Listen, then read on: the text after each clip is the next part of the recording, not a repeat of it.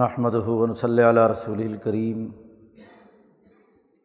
بعد فاعوذ باللہ من الشیطان الرجیم بسم اللہ الرحمن الرحیم قال اللہ تبارک و تعالی استحوذ علیہم الشیطان فانساہم ذکر اللہ اولئک حزب الشیطان الا ان حزب الشیطان هم الخاسرون. ان الدین یحادون اللہ و رسول فی الازلین کتب اللہ اغلبن انا و رسولی ان اللہ قبی عزیز وقال النبی صلی اللہ علیہ وسلم کانت بن اسرائیل تسوسحم الانبیاء کلما حلق نبی خلفہ نبی آخر. علالہ نبی آبادی سیقون خلفاء فیق سرون وقال النبی صلی اللہ علیہ وسلم لا تزال طائفتم من امتی قائمین علی الحق لا یضرهم من خالفهم. صدق اللہ مولان العظیم و صدق رسول النبی الکریم. معزز دوستوں کتاب مقدس قرآن حکیم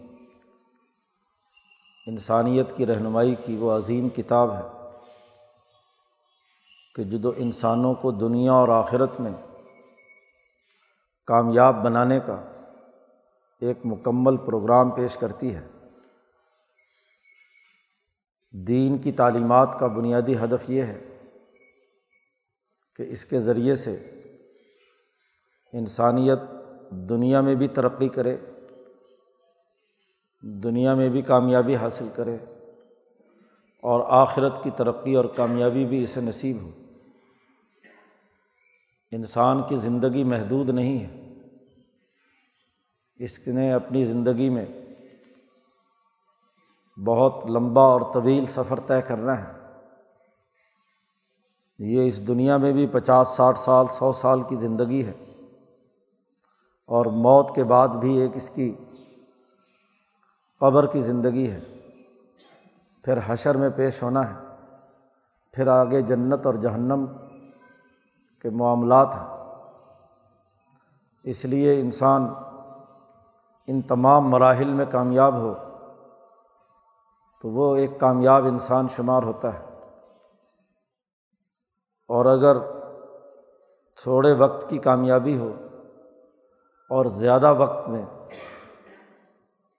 کسی مصیبت میں مبتلا رہے تو یہ انسانیت کی ترقی نہیں ہے۔ یہ انسانیت کی کامیابی نہیں ہے۔ جیسے دنیا میں ہم دیکھتے ہیں کہ اپنی زندگی میں مہینے دو مہینے یا چند مہینے، سال دو سال کی تو فراخی ہو اور باقی زندگی مصیبت میں کٹے۔ تو ہم ایسا کام نہیں کرتے۔ وہ کام کرتے ہیں جو دنیا کی زندگی میں کم از کم چالیس، پچاس، ساٹھ سال تک ہمارے کام آئے اور ہم اپنی زندگی کے ان تمام مراحل میں ترقی یافتہ اور کامیابی کی منازل پر گامزن ہوں۔ ایسے ہی اس بات کا احساس اور ادراک کرنا کہ ہماری زندگی کے موت کے بعد بھی مراحل ہے قبر کا ایک طویل زمانہ ہے۔ اس کے بعد حشر میں ہمیں اللہ کے حضور پیش ہونا ہے اور اپنے اعمال کی جواب دہی کرنی ہے۔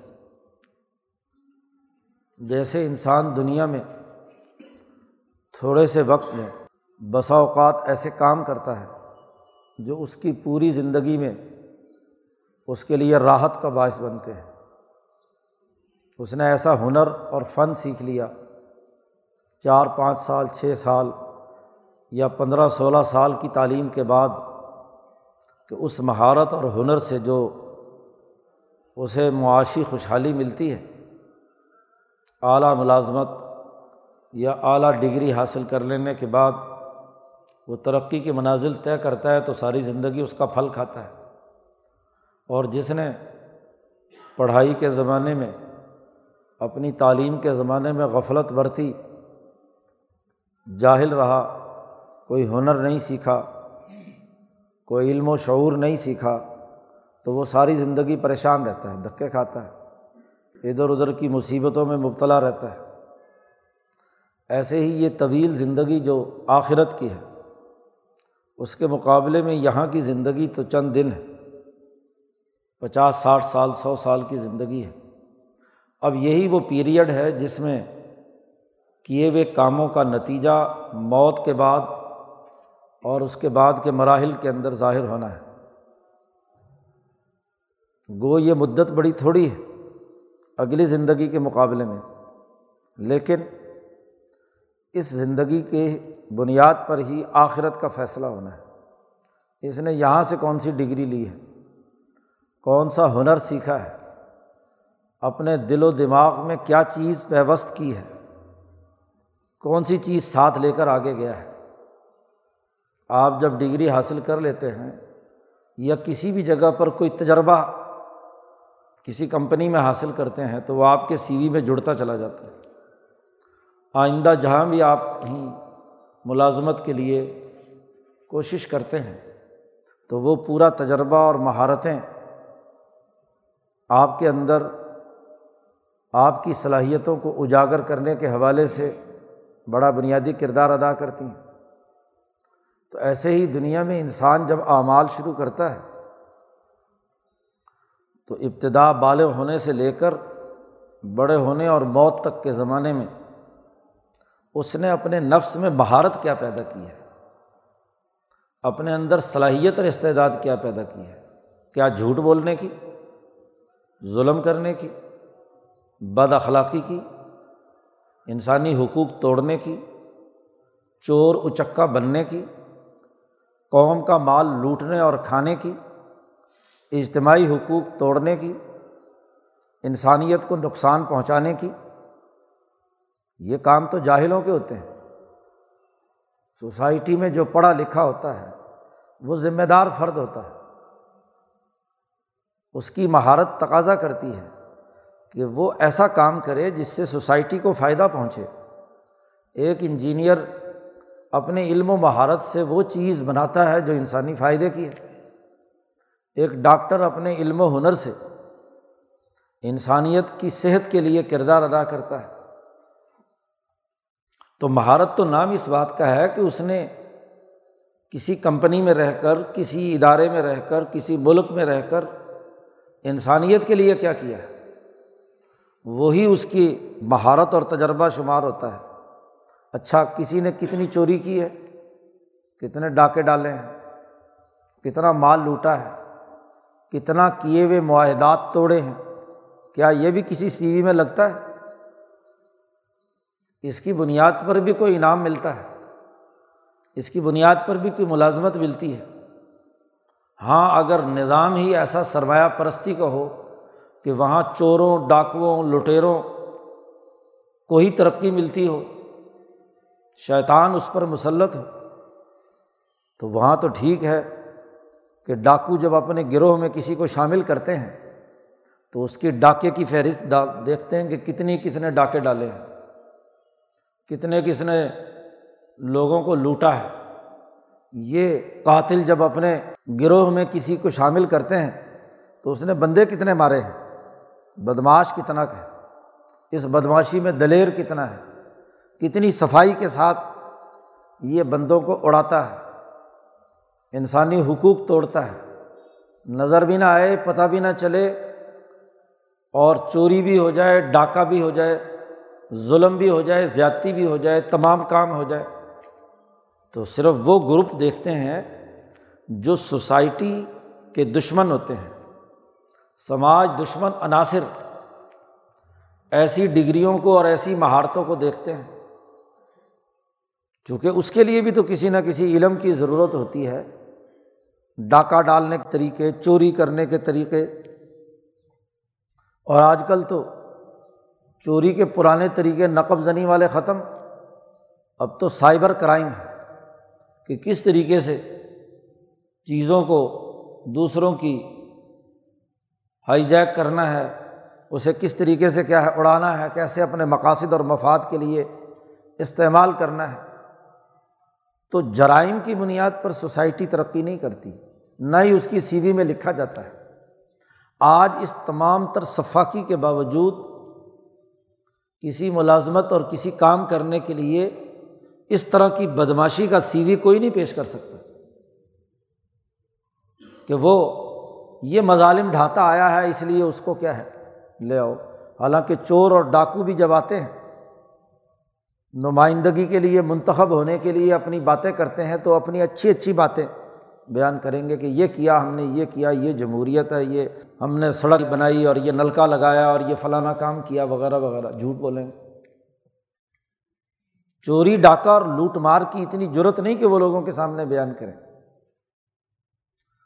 تو جیسے دنیا میں انسان جس طرح کی مہارت رکھتا ہے، اس کے مطابق نتائج آتے ہیں۔ اور وہ یقیناً وہی ہیں جو انسانی خدمت کے ہیں، انسانی فلاح و بہبود کے ہیں۔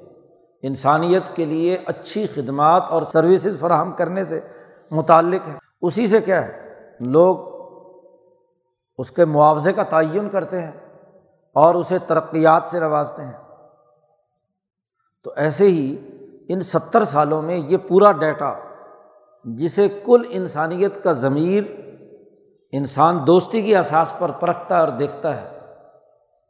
یہی موت کے بعد کے مرحلوں میں یہی مہارت اور صلاحیت کام آئے گی کہ کس نے انسانیت کی خدمت کی، کس نے خالص اللہ کی رضا کے لیے اللہ کی عبادت کی، کس نے انسانیت کے لیے عدل و انصاف کا نظام قائم کرنے کی جد وجہد اور کوشش کی، تو جو ڈیٹا جمع ہے، وہ مکمل پرفیکٹ ہوگا۔ اس میں کسی قسم کی کوتاہی یا کمی نہیں ہوگی۔ یہاں تو آپ کسی کمپنی کو اپنا ڈیٹا جمع کراتے ہیں تو آپ نے اچھی اچھی باتیں لکھ کر پیش کی ہیں۔ وہ تو آپ کی لکھی بھی ہیں۔ اللہ میاں نے غیر جانبدار فرشتے کندھوں پر بٹھا رکھے ہیں۔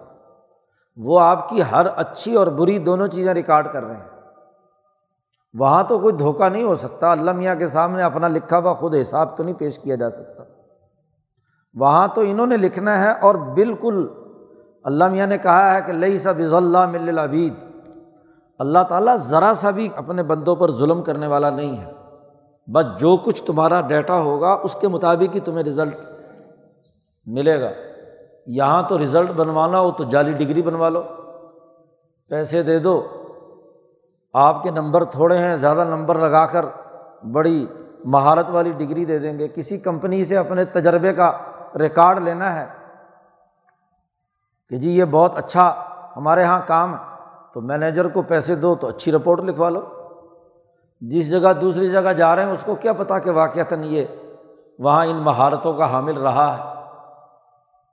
تو یہاں تو بہت کچھ ہو سکتا ہے۔ کہیں سفارش، کہیں پیسہ، کہیں کچھ اور، یہ ساری چیزیں ہو سکتی ہیں۔ لیکن وہاں اللہ کے یہاں ایسا نہیں ہونا۔ وہاں تو ٹھیک ٹھیک کیے ہوئے تمام اعمال کا جائزہ ہوگا اور اس میں کسی قسم کی کمی اور کوتاہی یا کوئی زیادتی اس کے اندر نہیں ہوگی۔ یہ نہیں کہ اب چونکہ یہ کافر ہے تو اللہ میاں نہ کردہ گناہ بھی اس کے رامہ اعمال میں داخل کرا دے، ایسا وہاں نہیں ہے۔ اللہ عادل ہے، العدل اس کا وصف ہے۔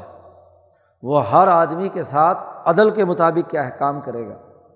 یہاں تو ہم تعصبات کی وجہ سے، جس فرقے سے ہمیں نفرت ہے، ہم اس کے اچھے نمبر بھی کاٹ دیتے ہیں۔ اور دنیا کی ساری برائیاں بھی اس کے اندر داخل کر دیتے ہیں۔ اللہ کے یہاں تو ایسا نہیں ہے۔ اور اللہ والوں کے یہاں بھی ایسا نہیں ہوتا۔ یہ تو جھوٹے اور مکار لوگوں کا کام ہے۔ کہ نہ کردہ گناہ جو ہے اس کے نامہ اعمال میں لکھ کر ان کو اوپر پراپگنڈا کیا جائے، یہ تو بہتان تراشی ہے۔ بہتان تراشی دنیا میں کہیں بھی اچھی نہیں سمجھی جاتی۔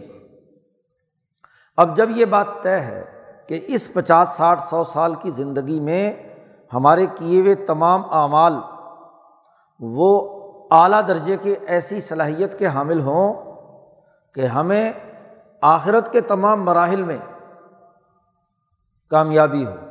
اور آخرت کے ان تمام مراحل کی کامیابی بھی اسی بنیاد پر ہے کہ آپ نے ان اچھائیوں کو مثلاً پرائمری سے شروع کر دیا۔ Primary, matric, F A, B A اور آگے B S, M Phil, P H D تک کے تمام مراحل میں۔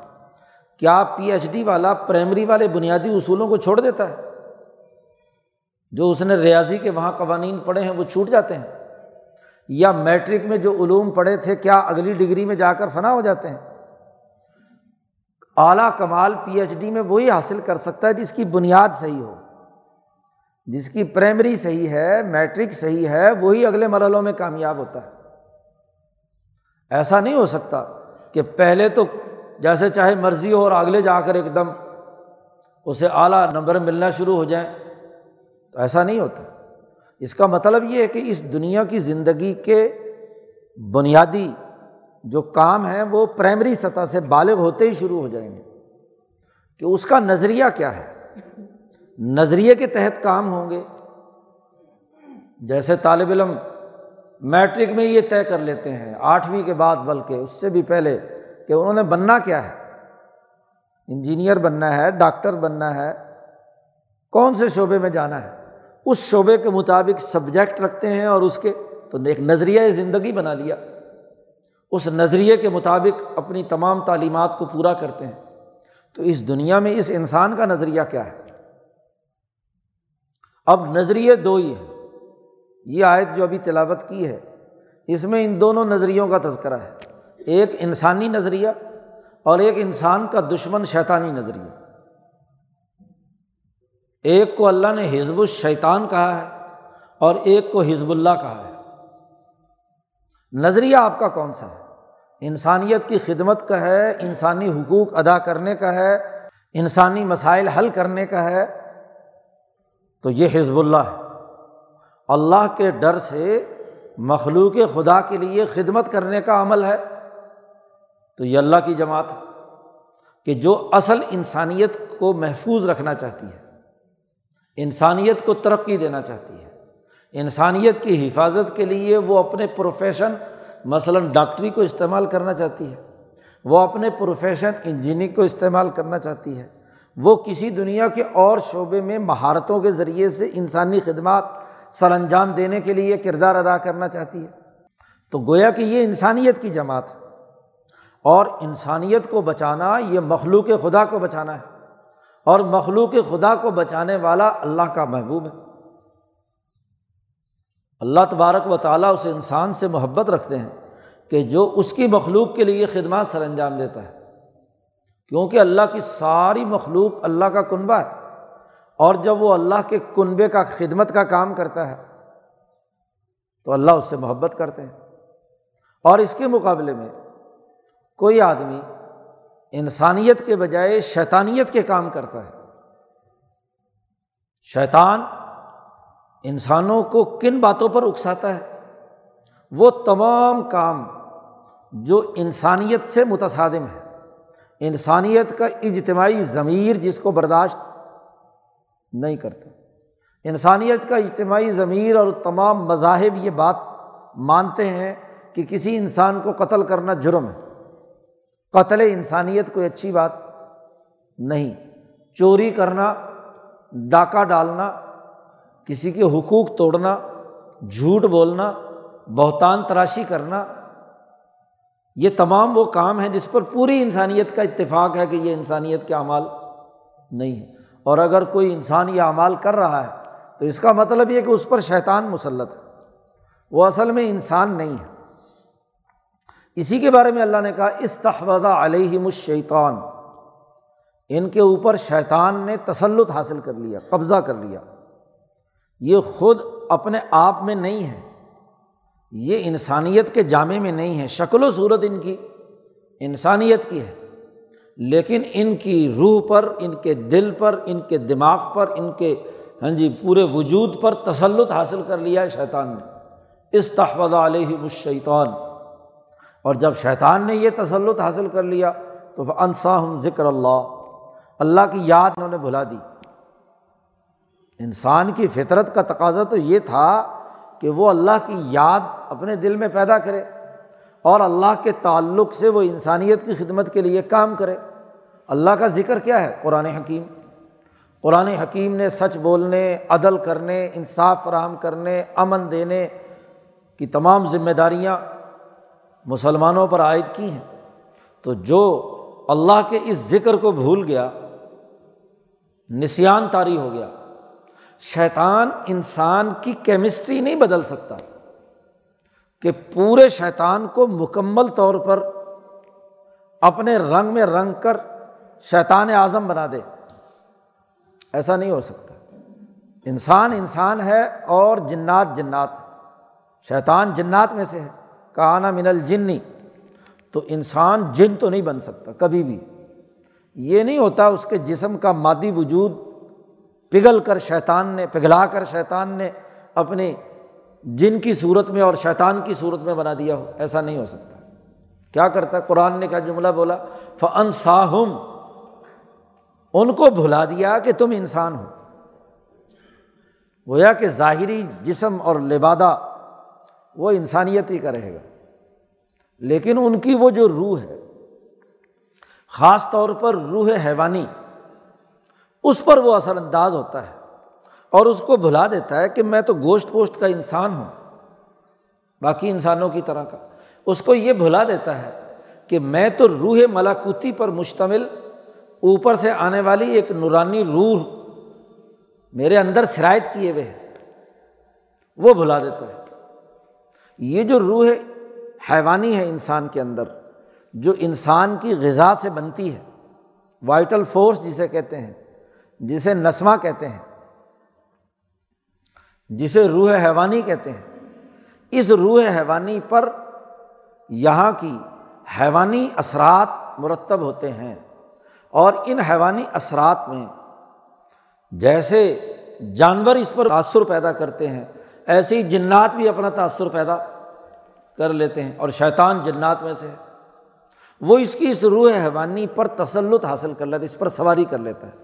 حالانکہ روح حیوانی پر سواری تو اس کی روح ملاکوتی کی ہونی چاہیے۔ جو اللہ کی طرف سے نورانی نقطہ، وہ جو چپ اللہ میاں نے اس کی روح کے اندر لگائی ہے، جس کی وجہ سے یہ بولتا ہے، چلتا ہے، پھرتا ہے، انسان کہلانے کا مستحق ہے، جس کی وجہ سے اس کو اللہ نے اپنی خلافت دی تھی آدم اور آدم ذات کو، وہ اس کا روح حیوانی پر تسلط ہونا چاہیے۔ اسی لیے امام شاہ ولی اللہ فرماتے ہیں کہ انسانی جسم پر روح حیوانی حکمران ہوتی ہے۔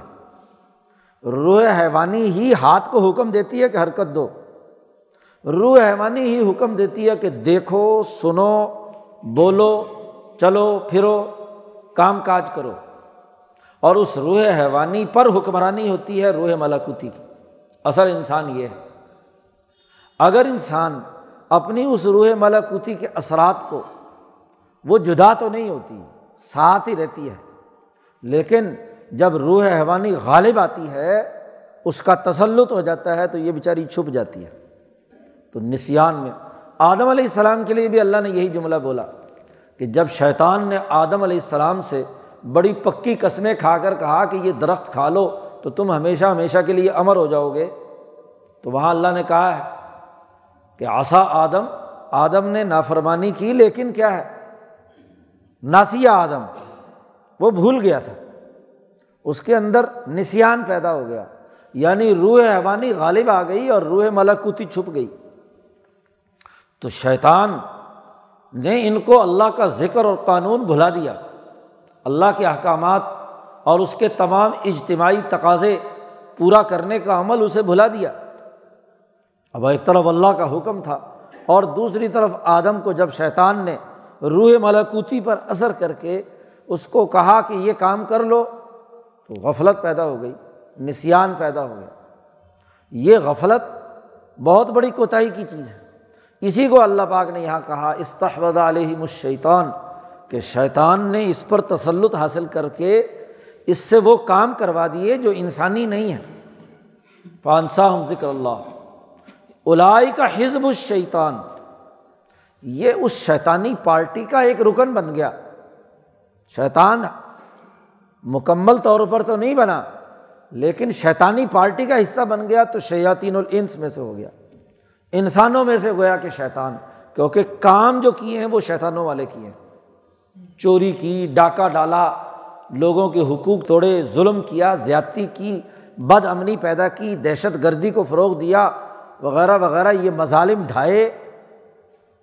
تو یہ انسانی کام نہیں تھے، یہ شیطانی پارٹی کے کام تھے۔ تو اس پارٹی میں شامل ہو گیا۔ اللہ پاک نے کہا کہ جب کوئی انسان شیطانی پارٹی میں شامل ہو جاتا ہے، حیوانیت اس کی شیطان کے قبضے میں چلی جاتی ہے۔ تو اللہ پاک نے کہا کہ یہ ان کے لیے دنیا اور ذلت کی رسوائی ہے۔ یہ حزب الشیطان اور یہی خسارے میں ہے، گھاٹا ہے۔ کیونکہ یہ سارے چوری، ڈاکہ، یہ تمام بد اخلاقیاں اس کی روح میں پیوست ہوتی جائیں گی۔ اور اسی کی بنیاد پر اس میں جو عادت، خلق، عمل، وجود میں آئے گا وہ عمل اس کے لیے سزا کا باعث بنے گا۔ جیسے چور پکڑا جائے تو دنیا میں سزا کا مستحق ہوتا ہے۔ ڈاکہ ڈالنے والا پکڑا جائے، عدل و انصاف کی حکومت ہو تو وہ کیا ہے؟ پکڑا جائے گا، سزا کا مستحق ہوگا۔ اب یہ مجرم، اس مجرم کو اب سزا ہونی ہے۔ جہنم کی، قبر کی، حشر کے میدان کی، ہولناکیوں کی تمام سزائیں اس کے لیے ہیں۔ اور اگر اس نے اس کے مقابلے میں آگے اللہ نے حزب اللہ کا تذکرہ کیا ہے کہ وہ لوگ کتب اللہ بن آنا و رسولی اللہ نے یہ بات لکھ لی ہے کہ کامیابی صرف اور صرف اللہ کہتے ہیں مجھے اور میرے رسولوں کو ہوگی۔ غلبہ انہیں ہوگا۔ یہ شیطانی اور تاغوتی قوتیں غالب نہیں آ سکتی۔ ان کا بنایا ہوا نظام ٹوٹے گا۔ یہ ذلیل اور رسوا ہوں گے۔ آپ دیکھیے کہ یہ آیات مبارکہ نازل ہوئیں، صحابہ کی آگے خصوصیت بیان کی ہے کہ حزب اللہ کون ہے؟ کہ جنہوں نے اعلیٰ مقاصد اور اعلیٰ نظریے کے لیے اپنے باپوں سے، اپنے بھائیوں سے، اپنے عزیز و اقارب سے، اپنے رشتہ داروں سے مقابلہ کیا، مزاحمت کی۔ اللہ کی محبت اور اپنی انسانیت کی بچاؤ۔ اور نہ صرف اپنی انسانیت کی بچاؤ کے لیے، بلکہ کل انسانیت کی بچاؤ کے لیے ان تمام شیطان، صفت ابو جہل اتبا شہبہ جو رشتہ دار تھے ان قریشیوں کے، ان کو راستے سے ہٹایا۔ اس کا مطلب یہ کہ جب کوئی شیطانی جماعت وجود میں آتی ہے، تو حزب اللہ کی بنیادی ذمہ داری اللہ اور اس کے رسول کے احکامات کے مطابق یہ ہے کہ وہ اللہ کی اس جماعت کے تمام اعمال کو غالب کرنے کے لیے جد وجہد اور کوشش کرے۔ جب اللہ نے بڑی تاکید کے ساتھ کہا، لا اغلبن آنا و رسولی میں اور میری جماعت رسولوں کی وہ ضرور بھی ضرور غالب آئے گی۔ تو غلبے کے نظریے سے کام کرے گی تو غالب آئے گی۔ اور اگر غلبے کا نظریہ نہ ہو، مغلوبیت ہو، کیا کریں جی؟ چوروں نے قبضہ کر لیا تو اب کیا کریں جی؟ ڈاکوؤں نے قبضہ کر لیا تو کیا ہے؟ ڈاکہ ڈلوانے کے لیے تیار رہیں۔ کہ جی ہاں ڈاکہ ڈال لو۔ چوروں اور لٹیروں نے حکومتوں پر قبضے کر لیے۔ تو اب کیا کریں جی؟ نظام ہی ایسا ہے۔ اب کچھ نہیں ہم کر سکتے۔ یہ تو کوئی نظریہ نہیں ہے۔ اس آیت مبارکہ نے ایک نظریہ دیا ہے، سوچ دی ہے کہ لا اغلی بن نہ انا و رسولی۔ جیسے مریضوں کے ماحول میں سوسائٹی میں بیماریاں پھیل رہی ہوں تو ایک پرعزم ڈاکٹر غلبے کے نظریے سے کام کرتا ہے کہ مجھے اس وائرس کا مقابلہ کرنا ہے، اس کی مزاحمت کرنی ہے، اس پورے عمل کو توڑنا ہے۔ ہاتھ پہ ہاتھ دھر کے جی مقدر میں لکھا تھا کہ جی وائرس آئے گا اور ہم مریں گے اور لاکھوں کروڑوں مریں گے کیونکہ دو ہزار گیارہ میں امریکہ بہادر نے کہہ دیا تھا کہ اس وائرس سے کروڑوں مریں گے تو مرنے کے لیے بیٹھ گئے ہم۔ اس سے بڑی ہمکانہ بات کیا ہوگی؟ غلبے کے نظریے سے کہ پوری قوم اس پوری آفت کا مقابلہ کرنے کے لیے تیار ہو جاتی ہے۔ تو غلبے کے نظریے سے ہوگی تو شکست دے دے گی۔ جو انسانیت دشمن کام ہاں کسی نے کیا ہو، تو اس کا مقابلہ کرنے کے لیے جب وہ میدان میں آئے گی تو کامیابی ملے گی۔ اور اگر مغلوبیت کی حالت میں رہے، نظریہ مغلوبیت کا ہو۔ جی اور عجیب بات ہے اللہ تبارک و تعالیٰ جو مغلوبیت کی نفی کرتا ہے۔ اسی آیت سے معلوم ہوا۔ اور حضرت امیر معاویہ رضی اللہ تعالیٰ عنہ نے نبی اکرم صلی اللہ علیہ وسلم کی روایت بیان کی ہے کہ علیہ السلام و یالو ولا یولا علیہ۔ اسلام غالب آتا ہے، بلندی چاہتا ہے۔ وہ مغلوبیت اور مروبیت کو قبول نہیں کرتا۔ آپ بتلائیے کہ جس اسلام کی بنیادی تعلیم یہ ہو وہاں مغلوبیت کا نظریہ پنپ جائے۔ اب وہ ڈاکٹر جو مایوس ہو جائے کہ جی اب کچھ نہیں ہو سکتا، اب تو وبا پھیل گئی، اب تو۔ ہاں جی سب نے مرنا ہی مرنا ہے۔ تو وہ بیچارہ ڈاکٹر کیا کام کرے گا؟ کوئی انسانیت کی خدمت کا کام کر سکتا ہے۔ جی وہ انجینئر مایوس ہو کر بیٹھ جائے کہ جی اب کیا کریں، میرے سے تو اب کچھ ہونا نہیں ہے۔ اور ہم سب بھی مل جائیں تو کچھ نہیں ہونا، بلڈنگیں جالی پاس ہوتی رہیں گی۔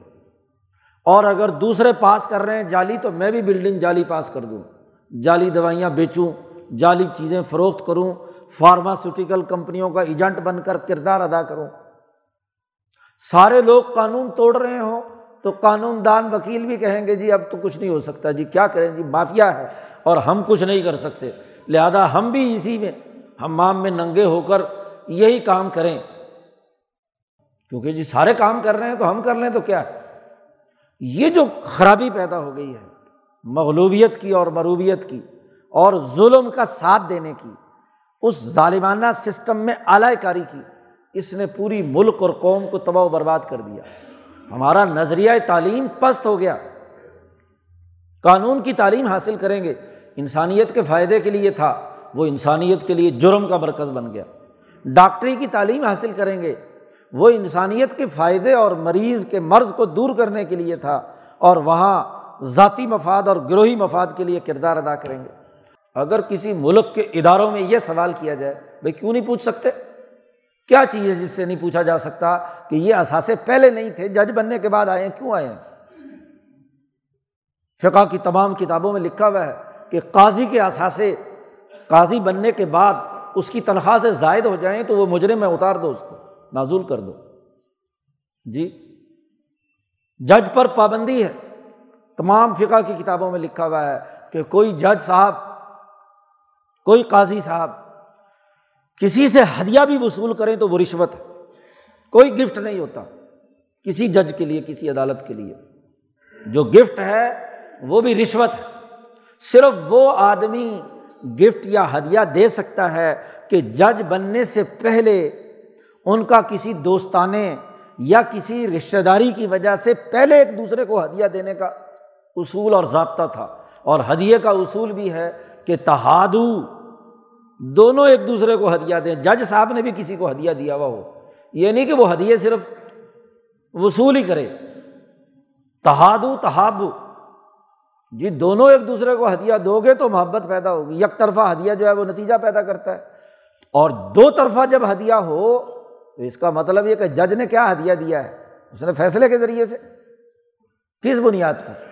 جی قانون پابندی ہے کہ کوئی جج جج بننے کے بعد نہ کوئی گفٹ لے سکتا ہے، نہ کسی کے ساتھ تعلق رکھ سکتا ہے، نہ کسی پبلک پلیس میں جا کر کسی سے ملاقات کر سکتا ہے۔ اس کو محدود ہو جانا ہے، نہ بیان بازی کر سکتا ہے۔ نہیں، اس کے لیے ضروری ہے، قاضی کے لیے کہ وہ فیصلہ میرٹ پر اور دونوں فریقوں کو سن کر لوگوں کے سامنے کرے اور اگر وہ اس کو چھوڑ کر کام کر رہا ہے تو اس کا مطلب یہ کہ استحبد علیہ مشیطان پر شیطان مسلط ہو گیا۔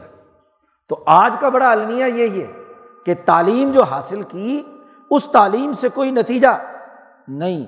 آج لال مسجد کا مولوی کہتا ہے کہ جی جب امریکہ کو ضرورت تھی تو ہم نے جہاد کیا، تو امریکہ کا جہاد تھا۔ اور جب امریکہ کی ضرورت ختم ہو گئی تو اب کیا ہے؟ جہاد پر امریکہ نے پابندی لگا دی کہ دہشت گردی ہے، قتل و غارت گری ہے۔ لوگوں آؤ اور مجھے بچاؤ۔ بھائی، تم پہلے امریکہ کے ڈالر اور ریال کھاتے رہے۔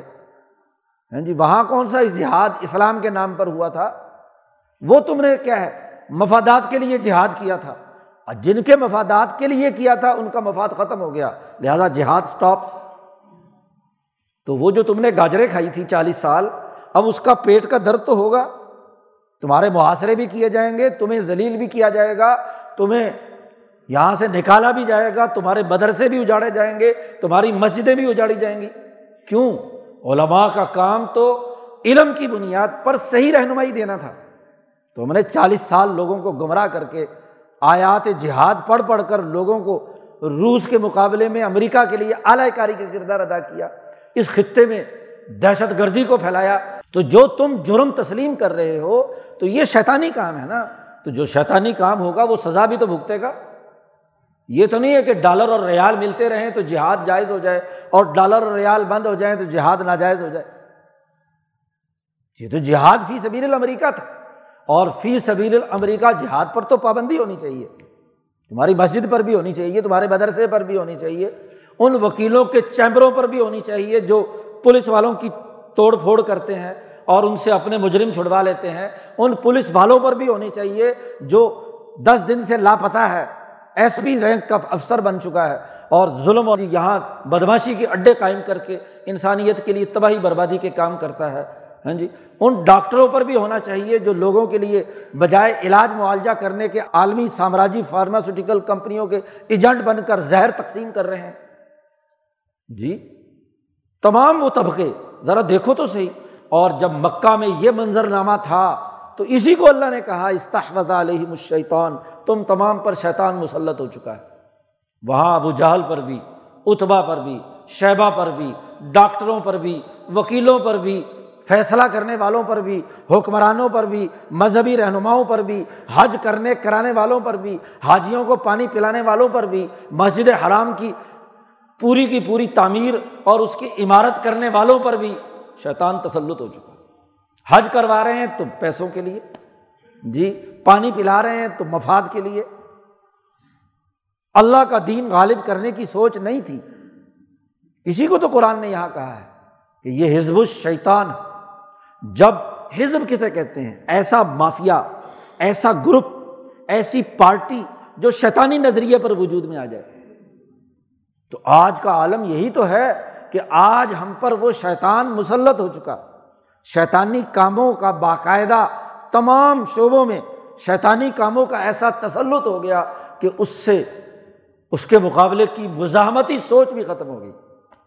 دین جب اپنی تعلیم دیتا ہے تو مزاحمتی نظریہ دیتا ہے۔ وہ شیطانی نظریے کا مقابلہ کرنے کا حوصلہ دیتا ہے۔ وہ غلبے کی سوچ کے ساتھ کام کرتا ہے، مغلوبیت اور مروبیت کی بنیاد پر نہیں۔ دنیا کی انہیں قوموں نے ترقی کی ہے جنہوں نے انسان، دشمن معاملات کے مقابلے میں مزاحمت کی اور انسانیت کی بحالی کے لیے پوری جد وجہد اور کوشش کی۔ یہاں زلزلہ آ جائے تو مقدر کو پیٹنے والے کہتے ہیں کہ جی بس مقدر میں لکھا تھا، ہو گیا، کیا کرنا ہے؟ ایک طرف مقدر کی بات اور دوسری طرف خدا سے بغاوت کی بنیاد پر اپنی سائنس لڑاتے رہتے ہیں۔ نام نہاد، روشن خیال اور لبرل لوگ کہ جی بس یہ تو اس وجہ سے ہوا، فلسفے جھاڑیں گے۔ لیکن کبھی ان لبرل لوگوں نے جو یہ کہتے ہیں کہ یہ جی پلیٹیں ہل گئی تھی، یہ کوئی سائنسی معاملات تھے، کیا اس کا مقابلہ کرنے کے لیے تمہارے سسٹم نے کوئی کردار ادا کیا؟ ان لبرل لوگوں نے، ان روشن خیالوں نے، ان مذہب دشمنوں نے کوئی اس کے لیے اقدامات کیے؟ جاپان میں تو تم سے زیادہ ڈبل ہاں جی بارہ تیرہ کے زلزلے آئیں اور بلڈنگیں محفوظ رہیں اور تمہارے ہاں چھ سات ڈگری کا زلزلہ آ جائے تو پورا بالا کوٹ تباہ و برباد ہو جائے۔ کیوں؟ انسان تو غلبے کے نظریے سے جیتا ہے۔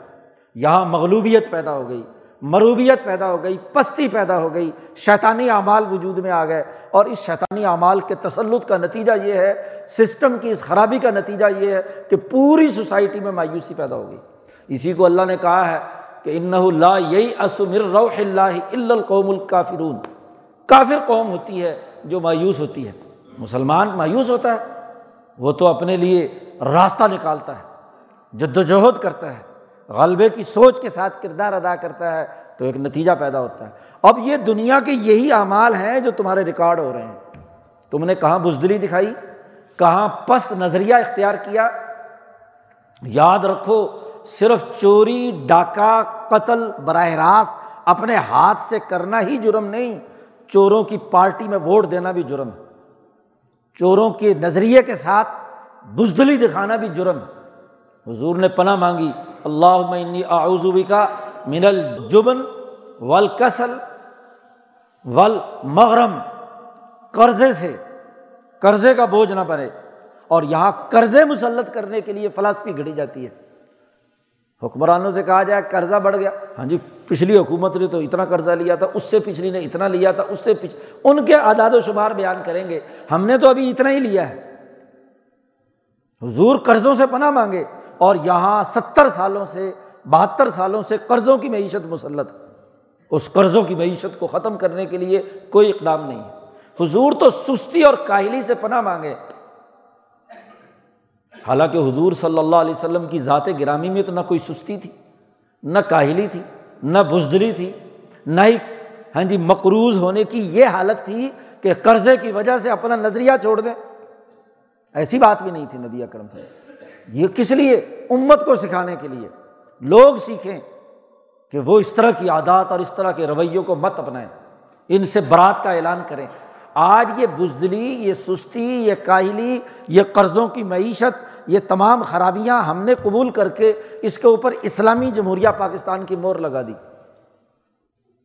کہ جو اسلامی جمہوریہ ہوگا، وہ مقروض بھی ضرور ہوگا، وہ بزدل بھی ضرور ہوگا، وہ سست اور کاہل بھی ہوگا، وہ مقابلہ کرنے کی صلاحیت بھی نہیں رکھے گا، وہ اپنے مافیاز کو لگام دینے کی بھی صلاحیت نہیں رکھے گا۔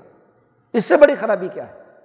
آج یہ نظریہ درست کرنا لازمی اور ضروری ہے، ورنہ ہماری روحوں میں جو ہمارے یہ بد اعمالیاں غلط لوگوں کے ساتھ شامل ہونے کی وجہ سے روحوں میں جو ڈیٹا جمع ہو رہا ہے، اس کا بڑا سخت نتیجہ نکلنے والا ہے۔